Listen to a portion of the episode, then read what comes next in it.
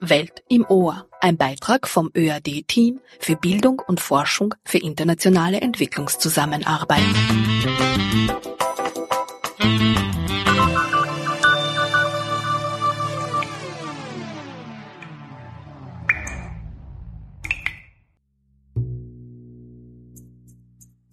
Zum zweiten Mal fand in Wien der Kongress Gutes Leben für alle statt. Eine gute Gelegenheit für Welt im Ohr aus dem bequemen Studio hinauszugehen und Stimmen und Stimmungen einzufangen. Dabei haben wir zahlreiche Antworten auf die Frage nach einem guten Leben für alle gesammelt.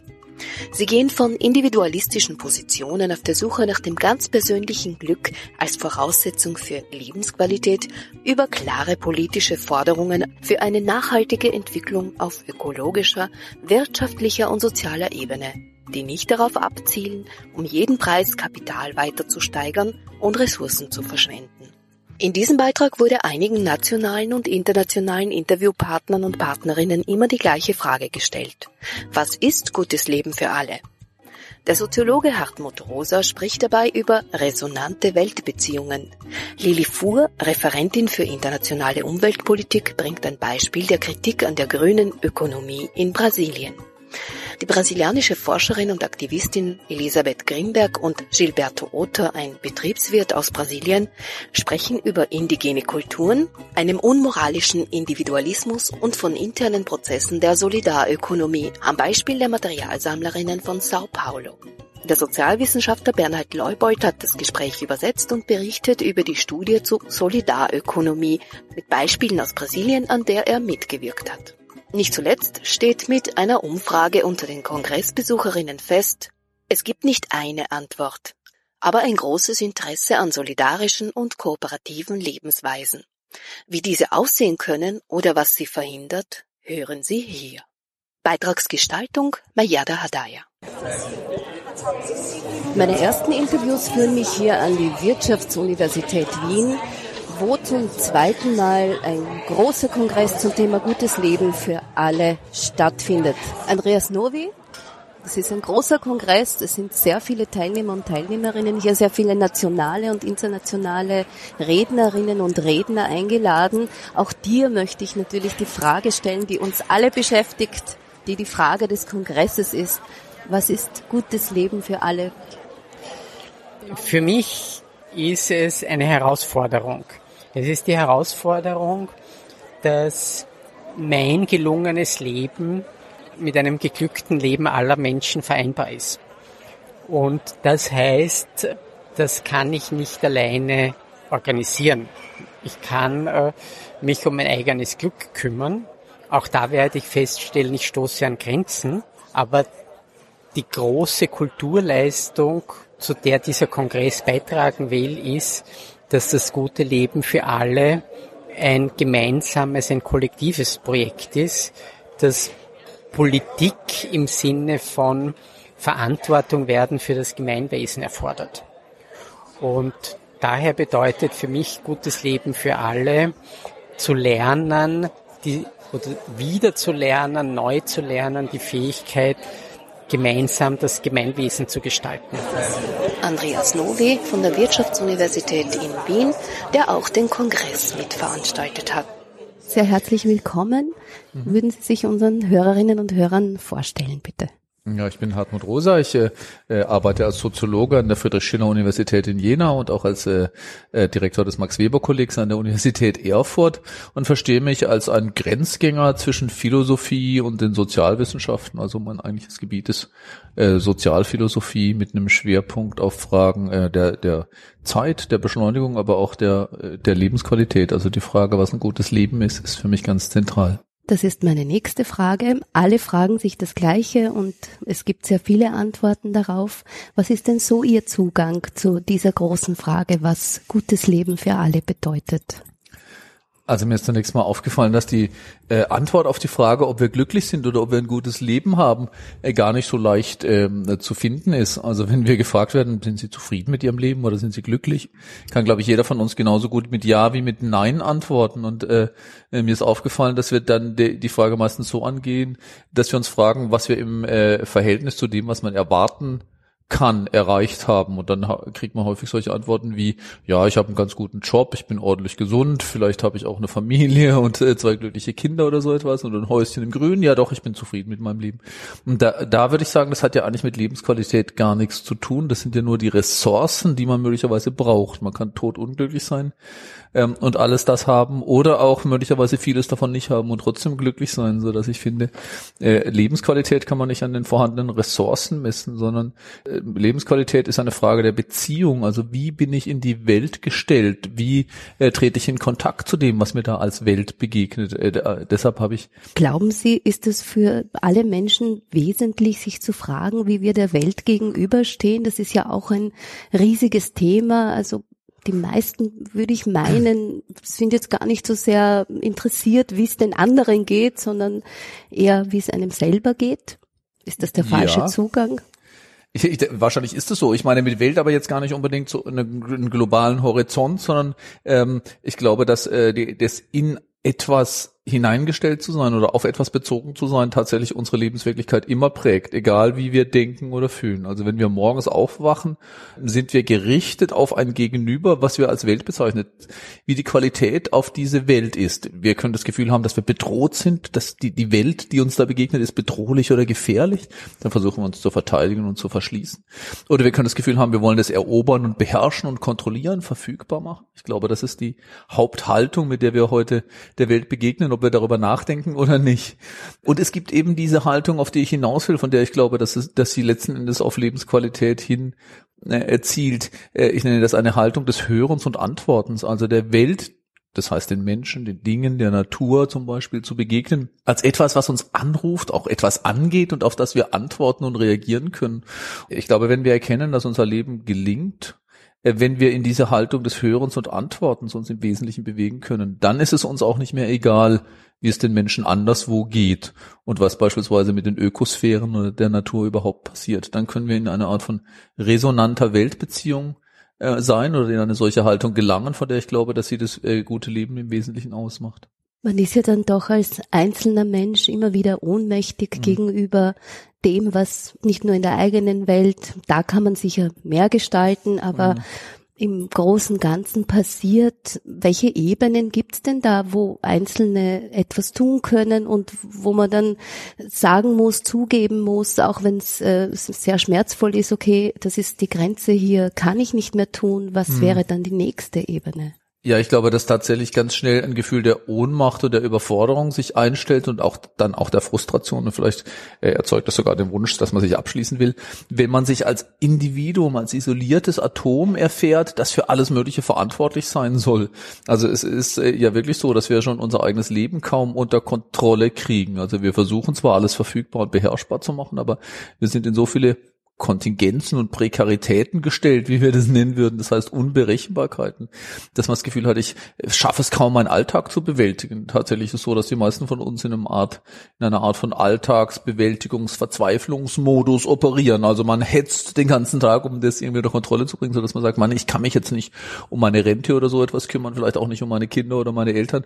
Und wenn ich dann auch noch höre, dass ich verantwortlich sein soll für die Zukunft der Ökosphären und für den Klimawandel und für das Wohlergehen der Menschen in Bangladesch und in Afrika und sonst wo, dann äh, fühle ich mich leicht isoliert und überfordert und irgendwie ähm, hoffnungslos. Ich glaube, dass es auch da darum geht, eine Art von Perspektivenwechsel zu erzielen. Wir sind nicht als Einzelne kausal verantwortlich für das Schicksal von Menschen anderswo, aber wir sind mit ihnen verbunden in einem lebendigen Austauschsystem, in einem lebendigen Zusammenhang. Leben heißt verbunden sein. Und wenn ich diesen Sinn wiedergewinne, dann fühlt sich das nicht mehr so hoffnungslos isoliert an, als wenn ich irgendwie versuche, Kausalketten zu konstruieren, sondern es ist ein Sinn für ein lebendiger Zusammenhang, der es uns dann, glaube ich, auch erlaubt, an unserem kleinen Ort, an den wir gestellt sind, mit kleinen Schritten anfangen, diese Verbundenheit zu leben und ihr Rechnung zu tragen im Handeln und im Denken. Und eine höhere Ebene oder eine größere Ebene mit mehr ähm, äh, Handlungsmacht wäre dann die Politik. Ja. Was erwarten Sie von der Politik oder inwiefern arbeiten Sie hier, um äh, politisch auch möglicherweise größere Fortschritte zu erzielen, so dass es uns dann allen gut geht? Also ich, ich glaube tatsächlich, dass zu dem, was ich also mit dem Stichwort Resonanz äh, zu beschreiben versuche, äh, das ist eine zweiseitige Beziehung. Die bedeutet auf der einen Seite, wir lassen uns von den Dingen erreichen und berühren, aber auf der anderen Seite bedeutet es auch, wir erfahren uns als selbstwirksam. Das heißt, wir erfahren, dass unser Tun und unser Handeln eben nicht äh, zerschellt an den harten Wirklichkeiten der institutionellen Politik zum Beispiel, sondern dass wir unsere Stimme hörbar machen können, mit anderen in Verbindung bringen und dabei gemeinsam Welt gestalten können. Und ich glaube, in, in unseren gegenwärtigen Wahrnehmungen von Politik fehlt es genau daran. Das ist äh, vermutlich eine Erklärung dafür, warum so viele Menschen so radikal unzufrieden sind mit den gegenwärtigen politischen Verhältnissen, dass sie nämlich das Gefühl haben, ich werde weder äh, gehört, ich kann mich nicht hörbar machen, meine Stimme zählt gar nichts, sondern ich bin das Opfer sozusagen von ähm, Zusammenhängen oder administrativen Verordnungen, ob die jetzt von Brüssel oder von Washington oder von sonst woher kommen ist egal, ich erfahre mich nicht als selbstwirksam und schon gar nicht als kollektiv selbstwirksam. Also ich glaube, es geht in der Politik ganz stark darum, dass wir wieder den Sinn zurückgewinnen, dass wir die gestaltenden, die handelnden Subjekte sind, die gemeinsam Welt gestalten, aber nicht indem wir Dinge durchsetzen oder Interessen vertreten, sondern indem wir uns hörbar machen, aber auch antworten auf die andere Seite. Momentan habe ich das Gefühl, es fehlt genau an dieser Haltung des Hörens und Antwortens. In den politischen Lagern wird auf der anderen Seite immer nur der Idiot und der Feind gesehen. Also gemeinsam äh, muss es uns gelingen, Welt wieder zu gestalten und dann brauchen wir aber auch tatsächlich politische Reformen, die äh, insbesondere äh, uns einen Ausweg zeigen aus diesen Steigerungszwängen, in denen wir uns in kapitalistischen äh, Märkten und Wirklichkeiten verfangen haben. Also momentan regiert eine erbarmungslose Wirklichkeit, bei der die Schwächeren oder die, äh, die dies Privilegierten, die, die noch nicht so hohe Kapitalausstattung haben, immer unter die Räder kommen. Und das verhindert Resonanzen. Das zwingt uns in eine verdinglichende Weltbeziehung, die die da am Ende dazu führt, dass keiner ein gutes Leben hat. Mhm. Äh, nur Punkt zurück äh, zum, äh, zu den unterschiedlichen Lagern, weil Sie links und rechts mhm. genannt haben. Es ist aber doch Fakt, dass ein sehr starker Rassismus weltweit ja. oder Hass gegenüber Flüchtlingen, Auf Migrantinnen, äh, arm, armen Menschen gegenüber, also da kann man ja auch äh, jetzt nicht die Augen davor verschließen ja. und nur sagen, okay, halt äh, die meinen was anderes. Ja. Wie kann man denn da so tun mit so harten Positionen? Nein, wie, wie tun ja, Sie? Also Sie haben, Sie haben, Sie haben völlig recht. Man kann, da, da macht es auch keinen Sinn, sozusagen dann vielleicht dem Konflikt auszuweichen. Also es gibt natürlich Rassismen und es gibt ähm, äh, ja alle möglichen anderen äh, problematischen Effekte. Ich meine aber doch, dass es sinnvoll ist zu gucken, wo kommt es eigentlich her? Was liegt an der Basis davon? Und da stellen wir wirklich fest, dass gerade da, wo Rassismus äh, spürbar wird und handgreiflich wird, ganz viel Ressentiment im Spiel ist. Also ich finde, äh, man muss zur Kenntnis nehmen, man kann das auch leicht zeigen, dass das Grundlebensgefühl derjenigen, die dann vielleicht zu Rassisten werden, eines der extremen Prekarisierung ist, also das Weltgefühl ist, die Welt ist bedrohlich, die Stimme der anderen, eigentlich das andere ist eine Bedrohung für mich. Ne, wer immer dieser andere sein mag, ob der jetzt schwarz ist oder schwul oder jüdisch oder irgendwie anders, muslimisch zum Beispiel, das erfahre ich als Bedrohung, so dass man wirklich sagen und sehen kann, okay, diese Haltung ist eine, die, die das andere, was uns in der Welt begegnen kann, stumm machen will, ausblenden will, zum Schweigen bringen will und auf diese Weise sozusagen gerade Resonanz verliert. Also ich glaube, meine Hoffnung wäre, dass man auch den Rassisten und den jetzt, denjenigen, die jetzt im Moment massive Unzufriedenheit deutlich machen, dass man denen zeigen kann, dass ihr Problem darin besteht, dass sie eben, äh, dass sie die Fähigkeit verloren haben, äh, auf die Welt in einer, zur Welt in einer Resonanzbeziehung zu treten, die, die bedeutet, die Stimme eines anderen hören, sich davon berühren zu lassen und darauf zu antworten, nicht ohnmächtig. Ich meine, die, ein Teil des Rassismus erklärt sich daraus, dass Menschen sagen, das sieht man jetzt zum Beispiel in Österreich mit bei der FPÖ oder in Deutschland bei der AfD.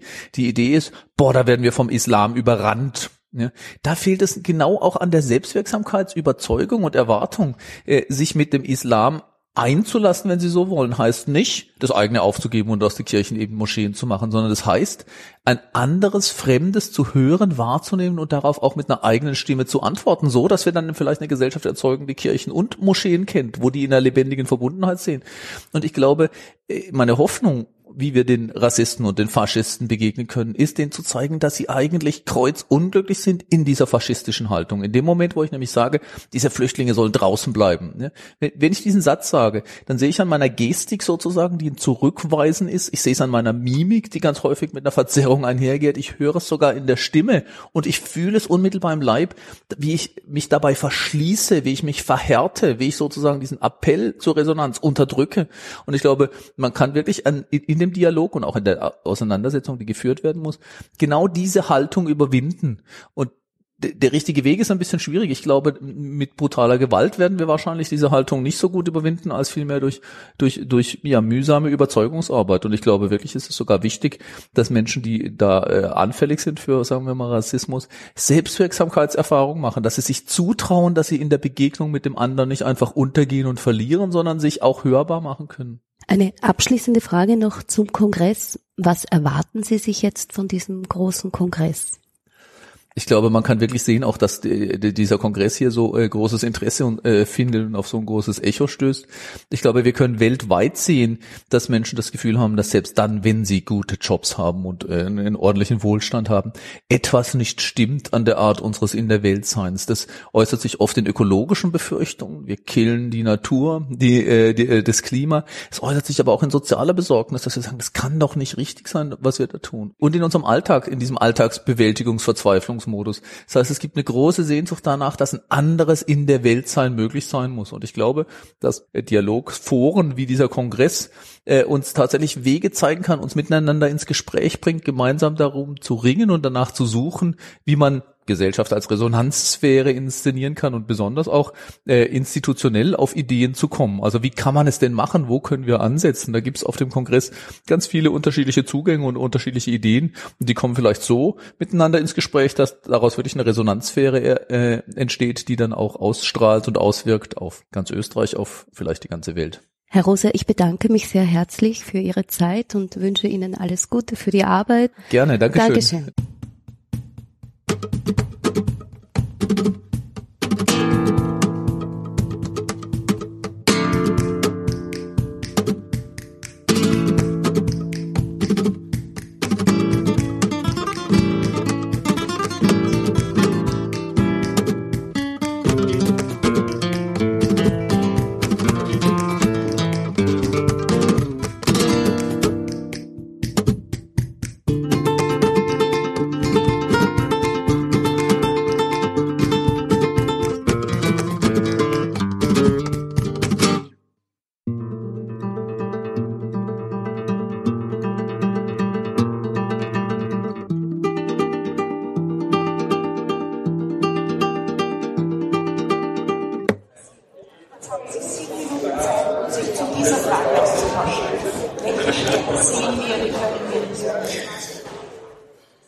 Herzlich willkommen. Ich würde Sie zunächst bitten, sich ganz kurz vorzustellen für unsere Hörerinnen und Hörer. Ja, ich bin Lilly Fuhr, komme aus Berlin, arbeite für die Heinrich Böll Stiftung, bin da Referentin für internationale Umweltpolitik. Meine erste Frage ist die große Frage, die uns alle beschäftigt, der Grund dieses Kongresses. Was ist denn gutes Leben für alle? Ich glaube, das ist nicht, gutes Leben für alle ist nicht ein Ding, das gleich ist für alle Menschen für mich hat es vor allem damit zu tun, dass es uns gelingt, ein Wirtschafts- und Gesellschaftsmodell aufzubauen, unser jetziges dahin zu transformieren, umzubauen, dass wir auf der einen Seite innerhalb planetarischer Grenzen wirtschaften, also bestimmte ökologische Grenzen und Limits nicht überschreiten, dass wir auf der anderen Seite fundamentale Menschenrechte achten und schützen und dass wir drittens auch noch Demokratie, demokratische Prinzipien, Partizipation, Teilhabe stärken und konsequent umsetzen. Wenn wir sagen, in diesem Dreiklang arbeiten, dann glaube ich, gelingt es eine ganze Vielfalt von Lebenschancen und Lebenswirklichkeiten umzusetzen, die dann am Ende ein besseres und hoffentlich gutes Leben für alle bedeuten. Was erwarten Sie sich von dem Kongress? Wir arbeiten bei der Heinrich Böll Stiftung schon sehr lange zu den Debatten rund um das Thema grüne Ökonomie, grünes Wirtschaften, grünes Wachstum aus einer kritischen Perspektive. Also wir befassen uns mit aktuellen Debatten der internationalen Umweltpolitik und, und auch entwicklungspolitischen Fragen und schauen da sehr kritisch drauf Und genau die Kritikpunkte, die wir da identifiziert haben, die würde ich gerne hier auch im Kongress einbringen. Also sozusagen ein paar Warnschilder aufstellen, ähm, in welche Sackgassen und schiefen Winkel man geraten kann auf dem Weg hin zu einem guten Leben für alle, was dabei falsch laufen kann und auch schon falsch läuft, wo grün draufsteht, aber nicht grün drin ist oder wo mit grün etwas gemeint wird, was wir nicht als grün bezeichnen, wie grün ökologisch mit grün gerecht zusammengedacht werden kann. Also unsere Kritik der grünen Ökonomie würde ich hier sehr gerne mit einspeisen.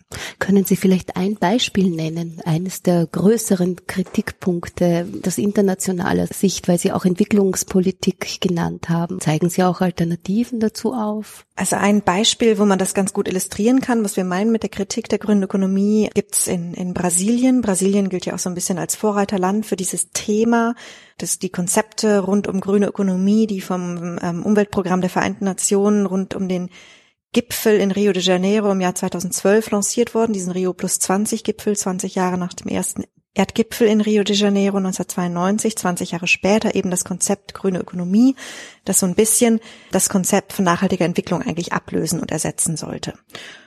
Und in Brasilien selber kann man ganz gut studieren, was damit heutzutage gemeint ist und was da schiefläuft. Brasilien hatte nämlich eigentlich ein ganz gut funktionierendes Waldschutzgesetz. Entwaldungsraten gingen zurück.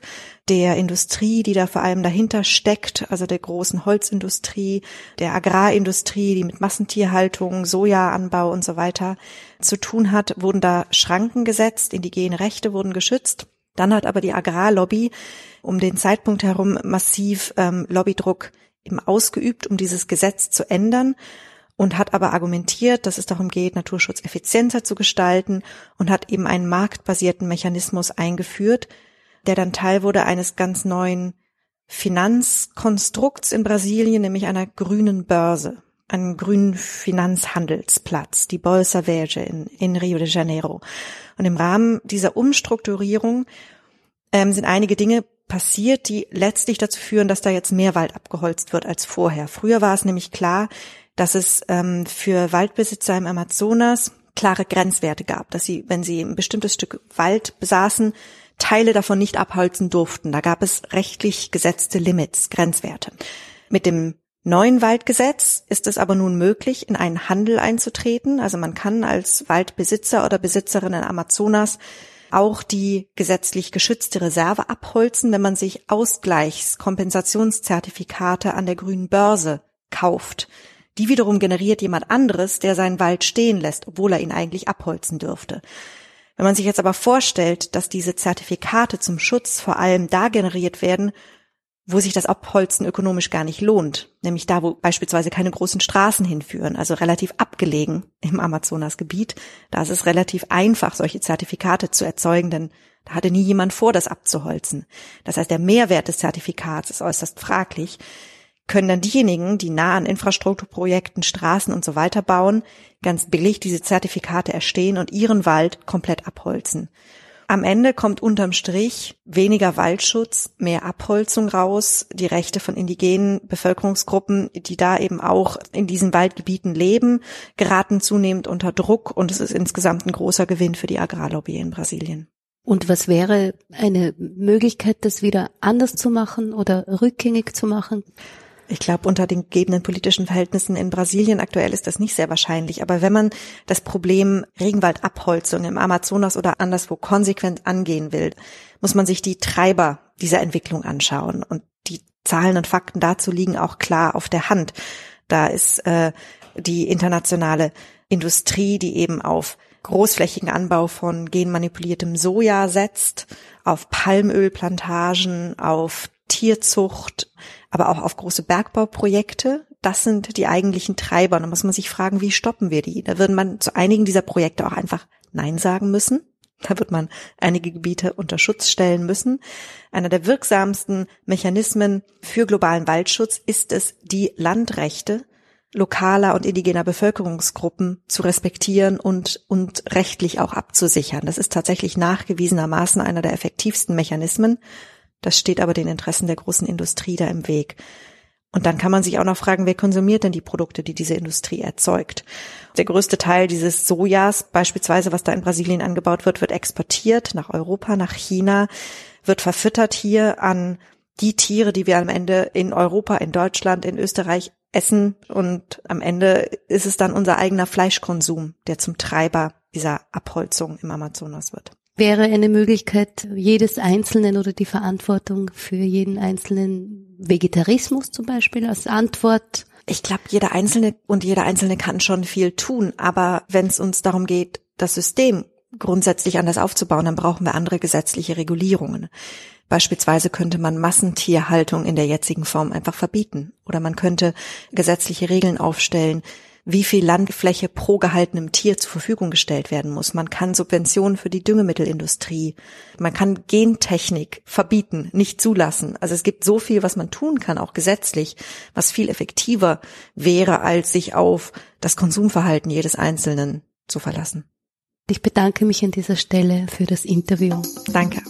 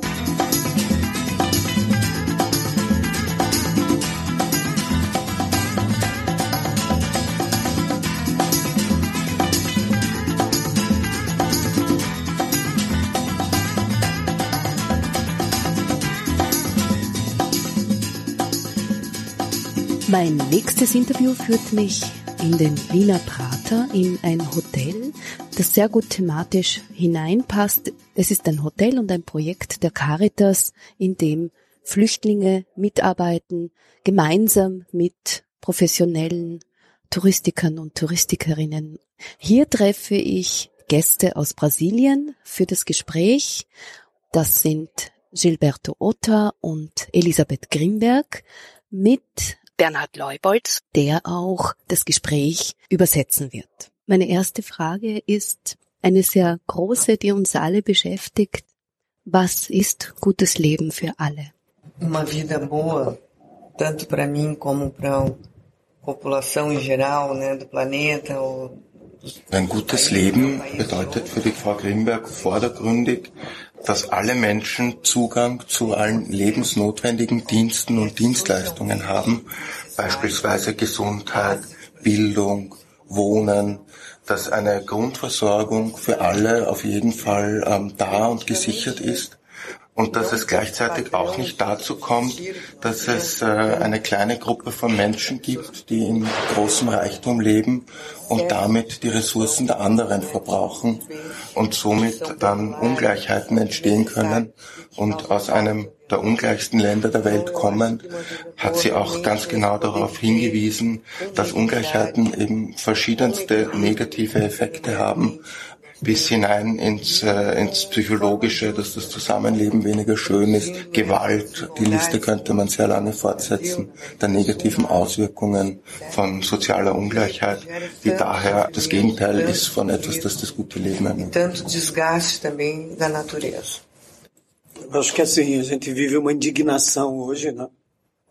Für den Herrn Rother, der nicht nur äh, Landwirt ist, sondern auch Landwirt im atlantischen Regenwald und damit in sehr enger ähm, Verbundenheit mit der Natur und den Mitmenschen dort lebt. Für ihn ähm, ist das aktuell dominante Wirtschaftsmodell ein Modell, das nicht zu einem guten Leben für alle führt, vor allem weil es dazu führt, dass Reichtum äh, in den Händen weniger konzentriert wird, weil es die Kooperation und die Zusammenarbeit wenig fördert.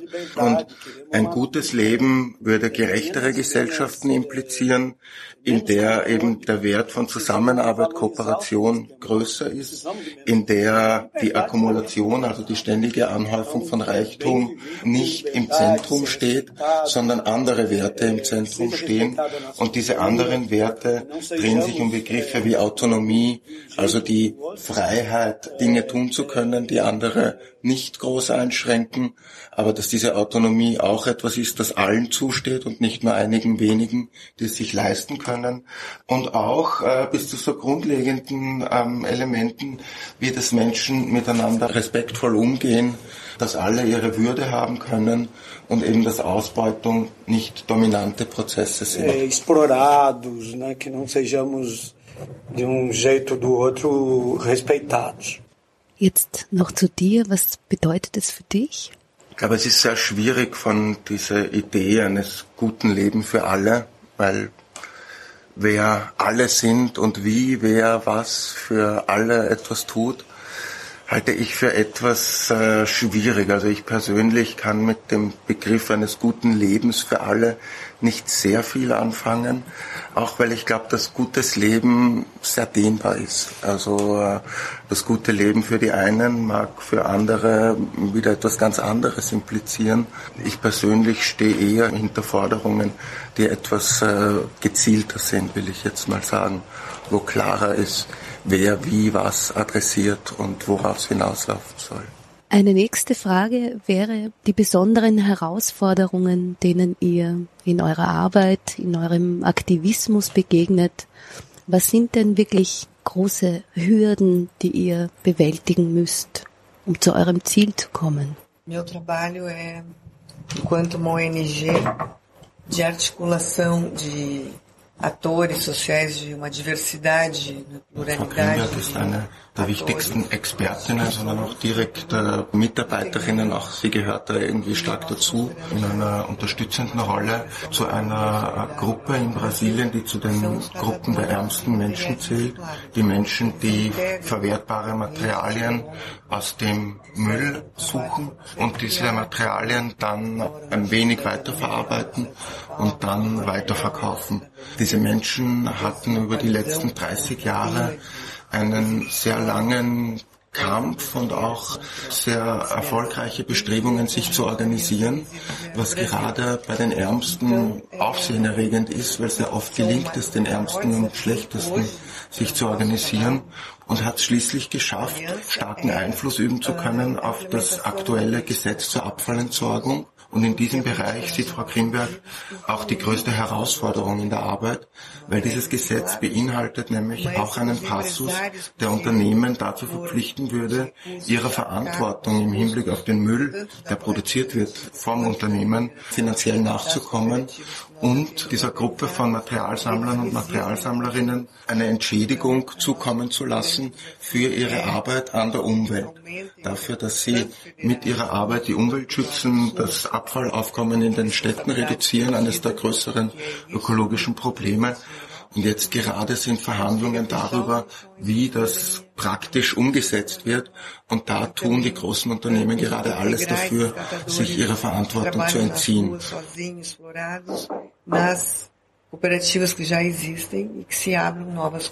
e. Herr Otter. Para a gente desenvolver uma qualidade de vida na Die größte äh, Herausforderung im Hinblick darauf, wie man die Lebensqualität in seiner Region verbessern kann. Da sieht er zwei sehr große Herausforderungen. Auf der einen Seite der unmoralische Individualismus. Der führt dazu, dass die Menschen rücksichtsloser miteinander umgehen, dass die Menschen zuerst auf sich selbst schauen, ähm, sich selbst versuchen, Vorteile ähm, auf Kosten anderer zu verschaffen Und das ist gerade in einer Gemeinschaft, aus der der Herr Otter kommt, die noch stärker ähm, von der indigenen Kultur auch mitgeprägt ist, ist das eine große Veränderung gegenüber der sozusagen überlieferten Kultur, in der Werte wie Kooperation, das Miteinander eben eigentlich äh, eine viel weniger individualistische Kultur und diese sozusagen modernen Einflüsse des Individualismus führen zu vielen unmoralischen Handlungen, die Probleme machen. Und die andere große Herausforderung ist das ökonomische Umgehen, das Finanzielle. Die Ressourcen sind in den Händen sehr weniger Personen und in diesem Kontext ist es sehr schwer zu arbeiten. Herr Otter ähm, engagiert sich sehr in der solidarischen Ökonomie und hier versuchen Sie, praktische Alternativen aufzubauen, die eben auch besonders für die armen Menschen eine lebbare Alternative darstellen. Unter sehr großem persönlichen Einsatz bauen Sie hier neue Netzwerke auf, neue Solidaritätsnetzwerke? Através da, da integração das pessoas. Frau Riemberg, Sie wollten noch etwas hinzufügen? Então, eu acho que um dado importante do Brasil é que nós temos die aktuellen politischen Herausforderungen, die teilweise schon ähm, in den letzten Jahren, wo es sehr viel Fortschritte gab, aber auch noch immer Herausforderungen. Es gibt heute 800.000 Menschen, von den 200 Millionen in Brasilien leben 800.000, sind es in etwa, die zu den Materialsammlern und Materialsammlerinnen gehören. Und für die geht es heute vordergründig darum, dass sie lebenswerte Arbeitsbedingungen vorfinden, und dafür sind auch Ressourcen von der Politik nötig. Hier gab es einige Fortschritte, aber noch immer einiges zu tun im Hinblick darauf, dass diese Menschen einen äh, Raum zum Arbeiten haben, der unter Bedingungen ist, die oft äh, nicht bestehen, dass sie Maschinen verwenden können, also so etwas wie Lastwegen, um die Materialien und den Müll zu transportieren, und dass es auch Möglichkeiten gibt, äh, sich aus- und weiterzubilden. Sind tem todo um conjunto de elementos além dessa componente da integração dos catadores como prestadores de serviço. Ich möchte dich jetzt auch noch fragen, du arbeitest auch zu Brasilien und hast eine Solidarökonomie-Studie mit herausgebracht. Kannst du in einigen Worten erzählen, worum es hier gegangen ist und was so die Ergebnisse daraus waren? Diese Studie war Teil eines europäischen Vergleichsprojekts in dem alle europäischen Staaten und neun außereuropäische Staaten analysiert wurden. Es ging darum äh, herauszufinden, welche Potenziale in der solidarischen Ökonomie stecken. Vielleicht eine kurze Erklärung des Begriffs solidarische Ökonomie so ein Begriff, der enge Bezüge zum in Österreich bekannten Genossenschaftswesen hat, also ein solidarisches Wirtschaften mit sehr starkem Fokus auch auf äh, interne Prozesse der Demokratie, also ein sehr wichtiges Schlagwort ist, ohne Chef zu arbeiten, sondern innerhalb der Gruppe von Arbeiterinnen und Arbeitern quasi kollektiv der eigene Chef und die eigene Chefin zu sein und auch in ähm, sozialer Solidarität äh, zu den anderen zu leben. Wir haben dann äh, nach Interviews in äh, Brasilien uns dafür entschieden, wir sollten ein Gut bzw. Best Practice aussuchen. Wir haben uns ähm, für die Sammler und Sammlerinnen von verwertbaren Materialien entschieden. Aufgrund dessen, da diese Gruppe auf der einen Seite es geschafft hat, sich über die letzten 20 Jahre selbst zu organisieren in einem Land mit der doppelten Fläche der Europäischen Union, haben es die Allerärmsten geschafft, einen nationalen Zusammenschluss ähm, zu bilden, sich selbst zu organisieren, eine landesweite Vereinigung zu machen, die in einer Art und Weise politisches Lobbying betrieben hat, der nicht nur Ihnen, sondern auch anderen weitergeholfen hat auf einem Weg zu einer positiven sozioökologischen Transformation. Also das war für uns wirklich ein Prozess, der sehr ähm, auch gerade das mitzubekommen, wie dann die Menschen in der ersten entsprechenden Genossenschaft bzw. Kooperative, mit denen wir gearbeitet haben, darauf reagieren, war auch manchmal sehr emotional zu sehen, wie diese Menschen darüber hinausgehen können, über den notwendigen Eigennutz, weil diese Menschen haben ein sehr nachvollziehbares Interesse daran, erstmal für die eigene Ernährung zu sorgen und wie sie aber dann auch das wichtig nehmen, dass ihre Arbeit auch wichtig für die anderen, wichtig für die Umwelt, wichtig für den Planeten ist. Das war schon auch teilweise mit sehr schönen Momenten verbunden, dass hier so auch direkt mitzubekommen, wie sehr das dann auch den Menschen selbst weiterhelfen kann, dass sie nicht nur sich selbst, sondern auch anderen helfen. Und was sind für dich so sehr große Herausforderungen gewesen? Vielleicht hast du ein Beispiel oder eine Erfahrung, die dich besonders geprägt hat. Ich glaube, die Herausforderungen sind sehr vielfältig. Es ist auf der einen Seite immer eine Sache, wenn man aus einem der reichsten Länder der Welt kommt und dann in Kontexte, die in den globalen Wertschöpfungsketten weiter unten sind, wo man sieht, dass schon von vornherein die Möglichkeiten eingeschränkter sind, als das bei uns ist, und dann dort mit besonders ähm, ausgeschlossenen und armen Menschen zusammenarbeitet, dann entstehen viele praktische Herausforderungen und auch darüber hinausgehend. Also wie geht man damit um, ähm, mit Menschen zu arbeiten, die ihre Arbeitszeit anderweitig brauchen? Wie, was findet man da für, für Mechanismen auch von den, von den ganz persönlichen Herausforderungen in der Forschung?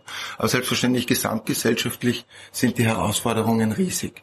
Und natürlich äh, geht die Reflexion, wenn wir uns äh, vor Augen führen, dass die vorhandenen natürlichen Ressourcen beschränkt sind und äh, für eine ganze Menge von Menschen da sein müssen. Und wir auch wissen, dass wir in Europa auf dem Kontinent leben, der am meisten Ressourcen verbraucht, äh, also wo das Verhältnis zwischen Importen und Exporten von Ressourcen, dass äh, das Verhältnis ist, das darauf hinweist, dass wir die meisten Ressourcen anderer verbrauchen, mehr als beispielsweise in den USA. Und das gibt dann schon auch zu denken, inwiefern hängt die Armut der einen mit dem Reichtum der anderen zusammen. Und ich glaube, das öffnet einen sehr, sehr großen Reflexionsraum dafür, was noch getan werden kann. Eine abschließende Frage noch an Frau Grimberg und Herrn Otter wäre einige Beispiele zu nennen, was Solidarökonomie im Hinblick auf den Alltag und auf Alltagsaktivitäten bedeutet. Se você tem uma dificuldade extrema do ponto de vista do individualismo, nós temos que trabalhar o coletivo. Also um diese Schwierigkeiten mit dem Individualismus äh, zu überwinden, geht es sehr stark darum, das kollektive Arbeiten zu lernen und in der Praxis durch das Praktizieren zu lernen. Und dabei auch merken, wie man die Lebensqualität verbessern kann. Sie haben jetzt in den letzten Jahren beispielsweise eine übergeordnete Genossenschaft Kooperative gegründet, die äh, Produkte mehrerer anderer Kooperativen in der großen Stadt São Paulo für 20.000 Einwohner und Einwohnerinnen und dann für 1.800 Schulen, die beliefert werden mit ihren Früchten und ihren Produkten.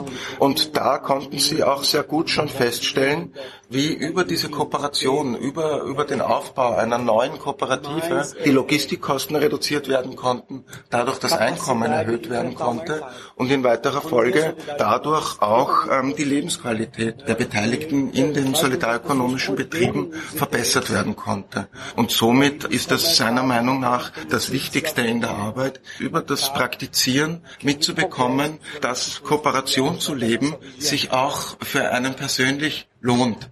Also dass man persönlich nachher besser dasteht, auch als Individuum, dadurch, dass man nicht mehr konkurriert, sondern. Então, no universo das cooperativas de catadores, concretamente significa economia solidária a organização do trabalho de forma coletiva, Im Mittelpunkt der solidarischen Ökonomie steht die Selbstverwaltung, die in weiterer Folge zur Partizipation führt. Und die Selbstverwaltung bei den Materialsammlern und Materialsammlerinnen, da sieht man auch sehr gut, dass das sehr unterschiedliche Dimensionen hat und die Demokratie ein sehr wichtiger Wert ist. Auf der einen Seite als Wirtschaftsdemokratie, dass es eben keinen Chef gibt, die Entscheidungen werden gemeinsam getroffen, es wird gemeinsam besprochen in Versammlungen, wer, wie, wann und so weiter arbeitet. Also auch die Arbeitsaufteilung, wer übernimmt die eine, wer übernimmt die andere Tätigkeit, wer kann sich beispielsweise, um Kinder betreuen zu können oder ähnliches. Wie funktioniert diese konkrete Organisation und gleichzeitig dabei auch zu organisieren, dass auf gleicher Ebene bezahlt wird. Also dass hier die meisten bezahlen dann nach den verrichteten Stunden. Also alle bekommen den gleichen Stundensatz und es wird dann auf der Ebene werden die Gewinne dann auf alle aufgeteilt. Also in dem Sinn wirtschaftliche Demokratie, aber auch politische Demokratie, sich politisch einbringen. Da gab es sehr große Erfolge dieser Gruppe, das eben besonders deswegen, da sie lange Zeit ausgeschlossen waren, in vieler Hinsicht aus der Gesellschaft, aufsehenerregend war und aber auch intern die Ermöglichung der politischen Arbeit. Das heißt, dass auch intern innerhalb der Bewegungen Möglichkeiten geschaffen wurden, einzelne Menschen sozusagen freizustellen vom Zwang, jetzt zusätzlich noch den persönlichen Broterwerb verdienen zu müssen, sondern die dann auch über die Bewegung organisieren können, ähm, dass sie äh, freigestellt sind für die politische äh, Beteiligung in den großen Prozessen, auch in der brasilianischen Politik. Und der dritte Punkt äh, der Demokratie betrifft die Kultur, dass äh, sehr viel Bildungsarbeit auch passiert ist, so dass eben dieser Ausschluss äh, aus der Gesellschaft von den Materialsammlern und Sammlerinnen, die sehr oft äh, in diese Situation kamen, da sie vorher obdachlos waren und so weiter, die es hier auch über die letzten Jahre geschafft haben, auch mit ihrer Arbeit von Haus zu Haus zu gehen und den Menschen die Grundbildung zum Beispiel in der Mülltrennung zu geben, die noch nicht bekannt war und damit dann auch gleichzeitig immer stärker positiv wahrgenommen zu werden als Menschen, die einen positiven Beitrag am Gemeinwesen leisten und eben nicht hilfsbedürftige Obdachlose, die irgendwelche Almosen bekommen. Und in dem Sinn waren die Materialsammler und Sammlerinnen sicher eine der spektakulärsten Gruppen, aber hier hat sich in den letzten Jahren sehr viel getan. Die letzten Statistiken, auch in der vorhin erwähnten Studie, die von Südwind rausgekommen ist, ist erwähnt, dass es hier so an die 34.000 Initiativen sind, aktuell, die gezählt werden. Real wird es einige mehr geben, die auch nicht erfasst wurden in dieser Zählung. Und da hat sich auch sehr viel getan, dass sich Menschen zusammentun, auch um die Auswirkungen von Wirtschaftskrisen und so weiter zu bekämpfen, Arbeitslosigkeitskrise und über diese Zusammenschlüsse neue Ansätze entstehen, die eben auch die Kooperation fördern und negative Aspekte der Modernisierung, wenn man so will, hinten anstellen. Ich bedanke mich sehr herzlich an dieser Stelle für eure Zeit, für das Interview und wünsche euch alles Gute für die Arbeit. Muito obrigada. Danke für die Übersetzung.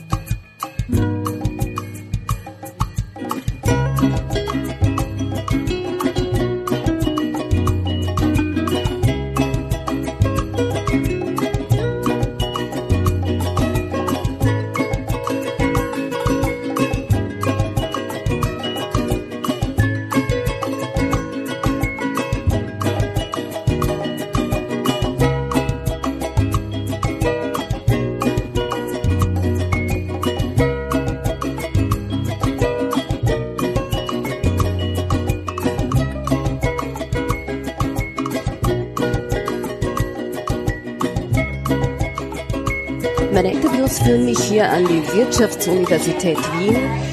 Ich möchte hier Teilnehmerinnen und Teilnehmer befragen, was für sie gutes Leben für alle bedeutet.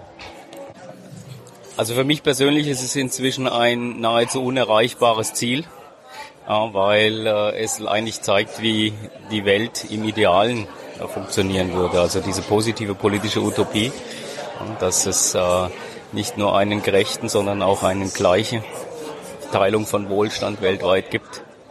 Ja, das ist etwas, was äh, schwer zu erreichen ist. Äh, aber es ist toll, dass es so Communities gibt, die oder so eine so eine Bewegung gibt. Es ist eigentlich eine soziale Bewegung inzwischen, die sozusagen sich darum bemüht, darum Gedanken macht und im Kleinen versucht. Vorher habe ich mal gerade darüber nachgedacht, bei vielen Dingen, die hier gesagt werden, das sind eben die neuen alten Ideen, die dann ausgetauscht werden und dann holt einem der innere Schweinehund wieder ein und man fliegt vielleicht dann doch bei solchem Wetter gerne mal in den Süden und solche Dinge, die man ja eigentlich nicht tun sollte, die, weil es eine Ressourcenübernutzung ist. Gutes Leben für mich heißt äh, Zufriedenheit, glücklich sein, gesund sein, sozial zu sein und lachen zu können. Und dazu brauche ich immer auch den anderen, ganz einfach. Das ist für mich und für den anderen fast, fast baugleich. Weil sie jetzt lächeln, also ich fühle mich jetzt wohl. Für mich bedeutet das irgendwie, dass, dass für jeden ein Platz da ist und dass jeder seinen persönlichen und ihren persönlichen Platz finden kann. Und ja, dass wir miteinander nicht nur einzeln sind irgendwie, sondern verbunden. Darüber haben wir gerade gesprochen, dass es ganz viel darum geht, dass ich mich sicher fühle, weil ich ein gutes soziales Netz habe. Ich glaube, ich stimme mit meiner Vorrednerin selber ein. Ich glaube, es geht ganz viel um die Beziehung zu sich selber. Wie kann man eine gesunde Beziehung zu sich selber kultivieren? Und ich glaube, da ist eben Verbundenheit super zentral weil man in der Verbundenheit sich, also oder in der Verbundenheit mit anderen Menschen auch sich selber kennenlernt besser und besser kennenlernen kann, was ist mir wichtig und was brauche ich für ein gutes Leben. Und jetzt ist die Frage, wie, genau, wie tut man am besten mit sich selber? Also ich habe für mich da, glaube ich, Achtsamkeit recht entdeckt, so dieses nicht wertende Sehen von dem, was da ist. Und zuerst mal da irgendwie so im Selbstmitgefühl zu sein und dann in einem nächsten Schritt vielleicht in eine Lösung zu gehen. Genau. Also das ist für mich was sehr Hilfreiches. Ich glaube, das kann für ganz viele Leute sein, aber da hat wohl jeder seinen eigenen Weg voll und einen Raum und, und sozusagen nicht nur Raum dafür zu haben, dass man seine Potenziale entwickeln kann, sondern auch das sozusagen gefördert zu werden. Das ist jetzt ein bisschen kryptisch, aber ja. ich denke, gutes Leben für alle muss heißen, dass alle Menschen den gleichermaßen denselben Zugang haben zu allem, was sie zum Leben brauchen und gern haben möchten, dass es Chancengleichheit gibt und eine Gerechtigkeit von Ressourcen, die gerecht aufgeteilt sind und das heißt für mich gutes Leben für alle. Ich denke, das ist irgendwie ein Suchprozess. Ich denke, es ist wichtig, die Frage zu stellen und so über gesellschaftliche und Umweltprobleme nachzudenken. Also ich finde, es ist wichtig, ökologische Probleme nicht aus einer Verzichtslogik heraus zu bearbeiten. Also wir müssen jetzt vielleicht ganz aktuell auf die dritte Landepiste am Flughafen in Schwächert verzichten. Weil gleichzeitig, wenn wir die nicht bauen, ermöglicht es uns auch sehr vieles. Also es ermöglicht uns dort das Land anders zu nutzen. Es ermöglicht es uns in einer intakten Umwelt zu leben. Also das ist, finde ich, der Knackpunkt an der Frage, dass man nicht über Verzicht spricht, sondern über, was uns ein gutes Leben alles ermöglicht. Ein gutes Leben bedeutet vor allem in guter Verbindung mit anderen Menschen zu sein. Also für mich ist das eingebunden sein, in Beziehung sein mit Menschen, guten Bezie in guter Beziehung sein mit Nachbarn, mit Arbeitskollegen, mit Familie, mit Freunden und so weiter. Und auch, dass es, dass die räumliche Umgebung so gestaltet ist, dass das auch gut möglich ist, dass man sich, dass der öffentliche Raum einladend und offen für alle ist, dass er einlädt zum Verweilen, zum Niedersetzen, zum Miteinander ins Gespräch kommen. Ähm, genau, das ist für mich äh, ganz wesentlich. Und das heißt natürlich, äh, keine Angst vor dem anderen haben. Das heißt, man muss einfach äh, Möglichkeiten schaffen, dass Leute auch tatsächlich ins Gespräch kommen können und so weiter. Und ich glaube, äh, das ist meine Erfahrung, äh, dass es wenig vom Materiellen abhängt. Es muss so weit ein Auskommen möglich sein, dass ich einfach meine Grundbedürfnisse gedeckt habe. Ich glaube dass es ganz befriedigend sein kann, wenn ich auch wieder Dinge selber mache und mir nicht alles zukaufe an Dienstleistungen und so weiter. Ja, wenn ich mehr Zeit habe, und das ist auch ein wesentlicher Faktor für ein gutes Leben, mehr Zeit zu haben für mich, für meine Lieben, für das Gemeinwohl, für Dinge, die mich interessieren, für Weiterbildung, für Vertiefen der eigenen äh, Fähigkeiten und Kenntnisse, für Beziehungspflege und so weiter. Für mich bedeutet ein gutes Leben für alle, dass jeder Mensch auf unserem Planet die Möglichkeit hat, seine Bedürfnisse zu erfüllen und seine Potenziale auszuleben. Also die Frage gutes Leben für alle heißt, dass alle sagen, mein Leben ist gut. Gutes Leben für alle bedeutet sehr viel mehr Empathie in jedem Einzelnen, glaube ich.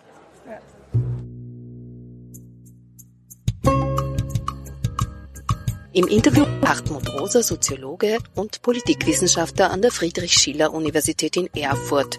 Lili Fuhr, Referentin für internationale Umweltpolitik an der Heinrich-Böll-Stiftung in Berlin. Elisabeth Grimberg, Forscherin am Instituto Polis in Sao Paulo und Aktivistin im Bereich der Materialsammlerinnen in Brasilien. Gilberto Otter, Betriebswirt, Gründungsmitglied einer Kooperative für solidarische Bewirtschaftung im atlantischen Regenwald, Bernhard Leubold, Sozialwissenschaftler, Redakteur des Journals für Entwicklungspolitik und Mitherausgeber der Südwind-Studie zu Solidarökonomie in Brasilien. Alle Informationen zum Kongress finden Sie unter www.guteslebenfürAlle.org. An dieser Stelle bedanke ich mich herzlich für das Interesse und fürs Zuhören und allen Interviewpartnern und Partnerinnen für ihre Beteiligung. Sie hören Welt im Ohr am 3. März wieder und wie immer finden Sie alle unsere Sendungen im Podcast Archiv unter www.kev.potspot.de. Auf der Internetseite der Kommission für Entwicklungsforschung finden Sie Radio, das weitergeht. Unter dem Stichwort im Fokus finden Sie weiterführende Informationen und Links unter www.kev-research.at.